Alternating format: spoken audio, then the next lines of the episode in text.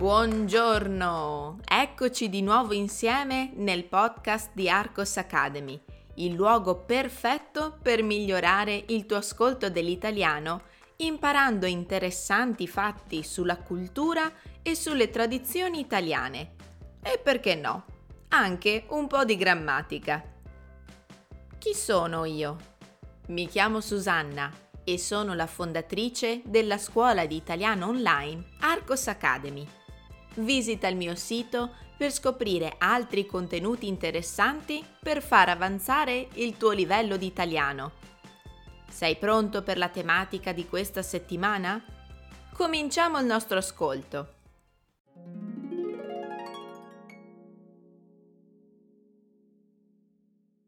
Le donne e l'università.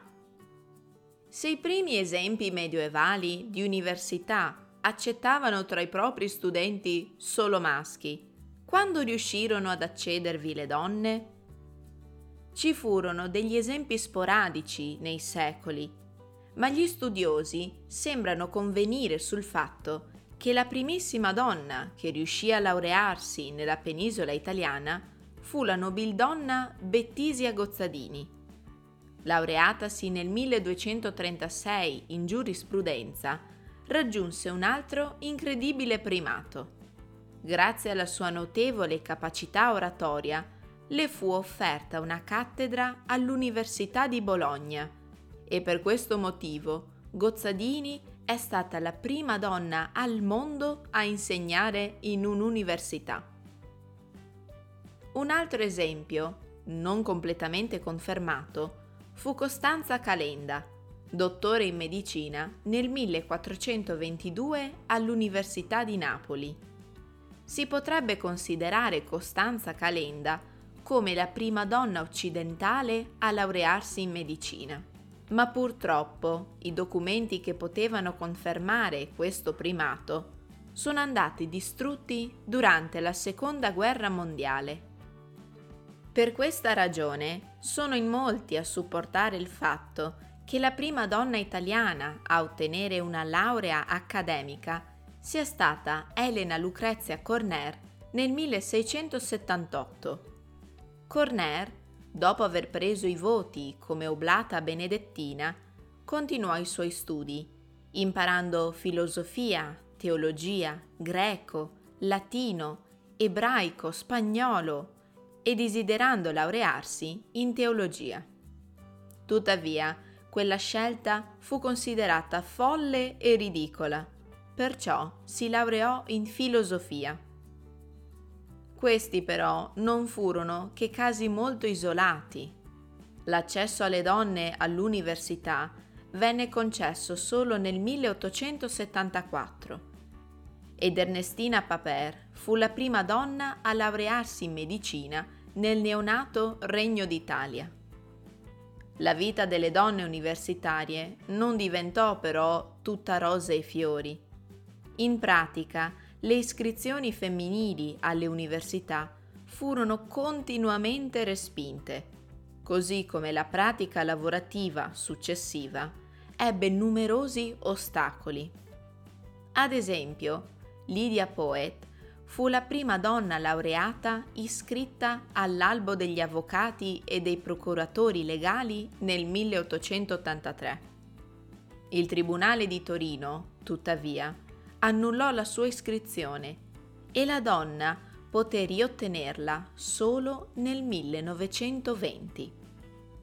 Con il nuovo secolo, il coraggio e la tenacia delle prime universitarie ispirarono le altre donne nel 1900 le studentesse iscritte erano già 250, un numero che aumentò rapidamente. Ai giorni nostri il 58% dei laureati è donna, con voti mediamente più alti dei colleghi maschi. Ciò nonostante, questa rimonta numerica si riduce nuovamente se si pensa ai ruoli accademici le donne rappresentano il 52% dei dottori di ricerca, il 48% dei ricercatori, il 37% dei professori associati il 22% dei professori ordinari. Un calo che mostra chiaramente quanto manca ancora alla parità di genere in ambito universitario. Ascoltiamo adesso la versione più lenta.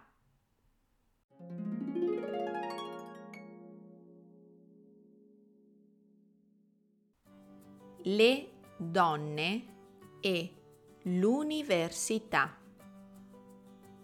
Se i primi esempi medioevali di università accettavano tra i propri studenti solo maschi.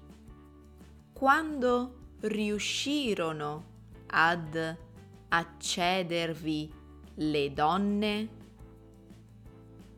ci furono degli esempi sporadici nei secoli, ma gli studiosi sembrano convenire sul fatto che la primissima donna che riuscì a laurearsi nella penisola italiana fu la nobildonna Bettisia Gozzadini, laureatasi nel 1236 in giurisprudenza, raggiunse un altro incredibile primato. Grazie alla sua notevole capacità oratoria, le fu offerta una cattedra all'Università di Bologna e per questo motivo Gozzadini è stata la prima donna al mondo a insegnare in un'università. Un altro esempio, non completamente confermato, fu Costanza Calenda, dottore in medicina nel 1422 all'Università di Napoli. Si potrebbe considerare Costanza Calenda come la prima donna occidentale a laurearsi in medicina, ma purtroppo i documenti che potevano confermare questo primato sono andati distrutti durante la seconda guerra mondiale. Per questa ragione sono in molti a supportare il fatto che la prima donna italiana a ottenere una laurea accademica sia stata Elena Lucrezia Corner nel 1678. Corner, dopo aver preso i voti come oblata benedettina,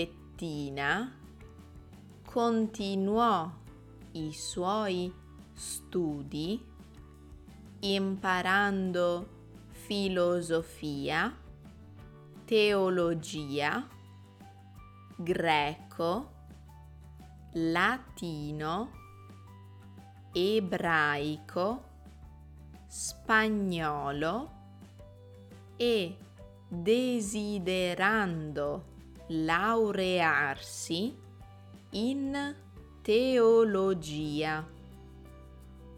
Tuttavia, quella scelta fu considerata folle e ridicola.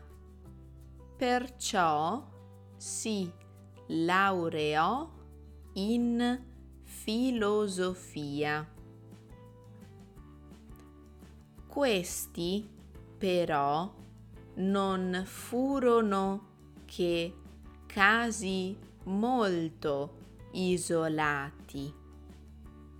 L'accesso alle donne all'università venne concesso solo nel 1874 ed Ernestina Paper fu la prima donna a laurearsi in medicina nel neonato Regno d'Italia.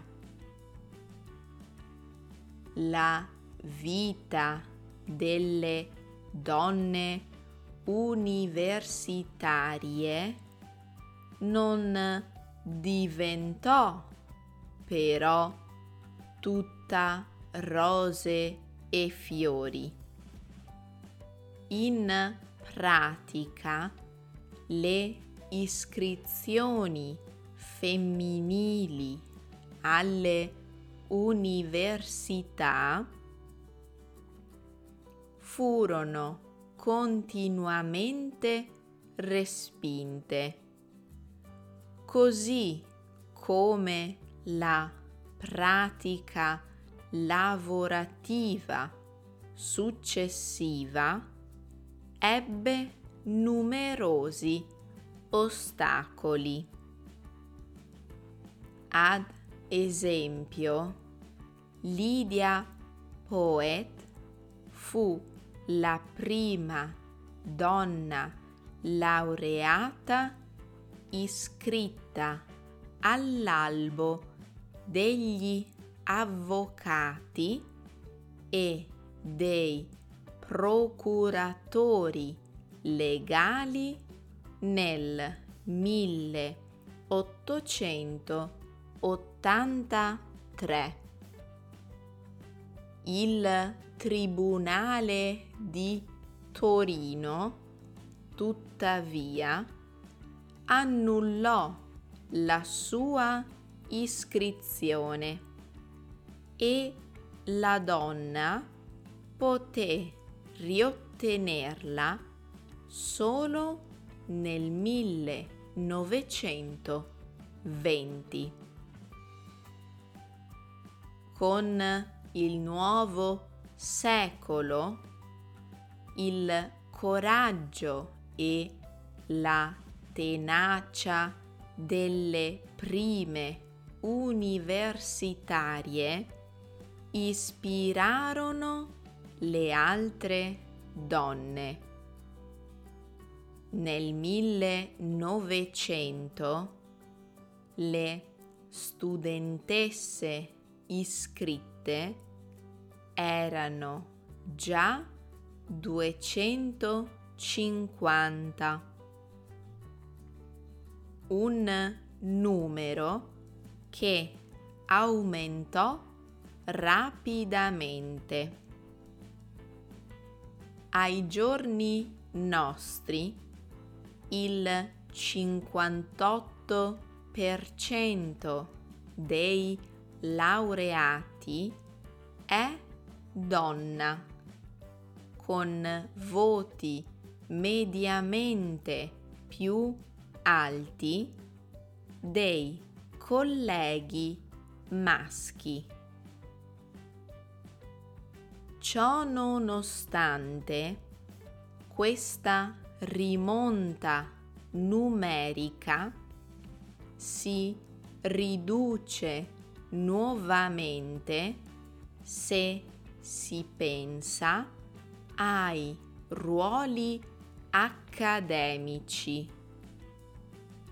Le donne rappresentano il 52% dei dottori di ricerca, il 48% dei ricercatori, il 37% dei professori associati, il 22% dei professori ordinari. Un calo che mostra chiaramente quanto manca ancora alla parità di genere in ambito universitario.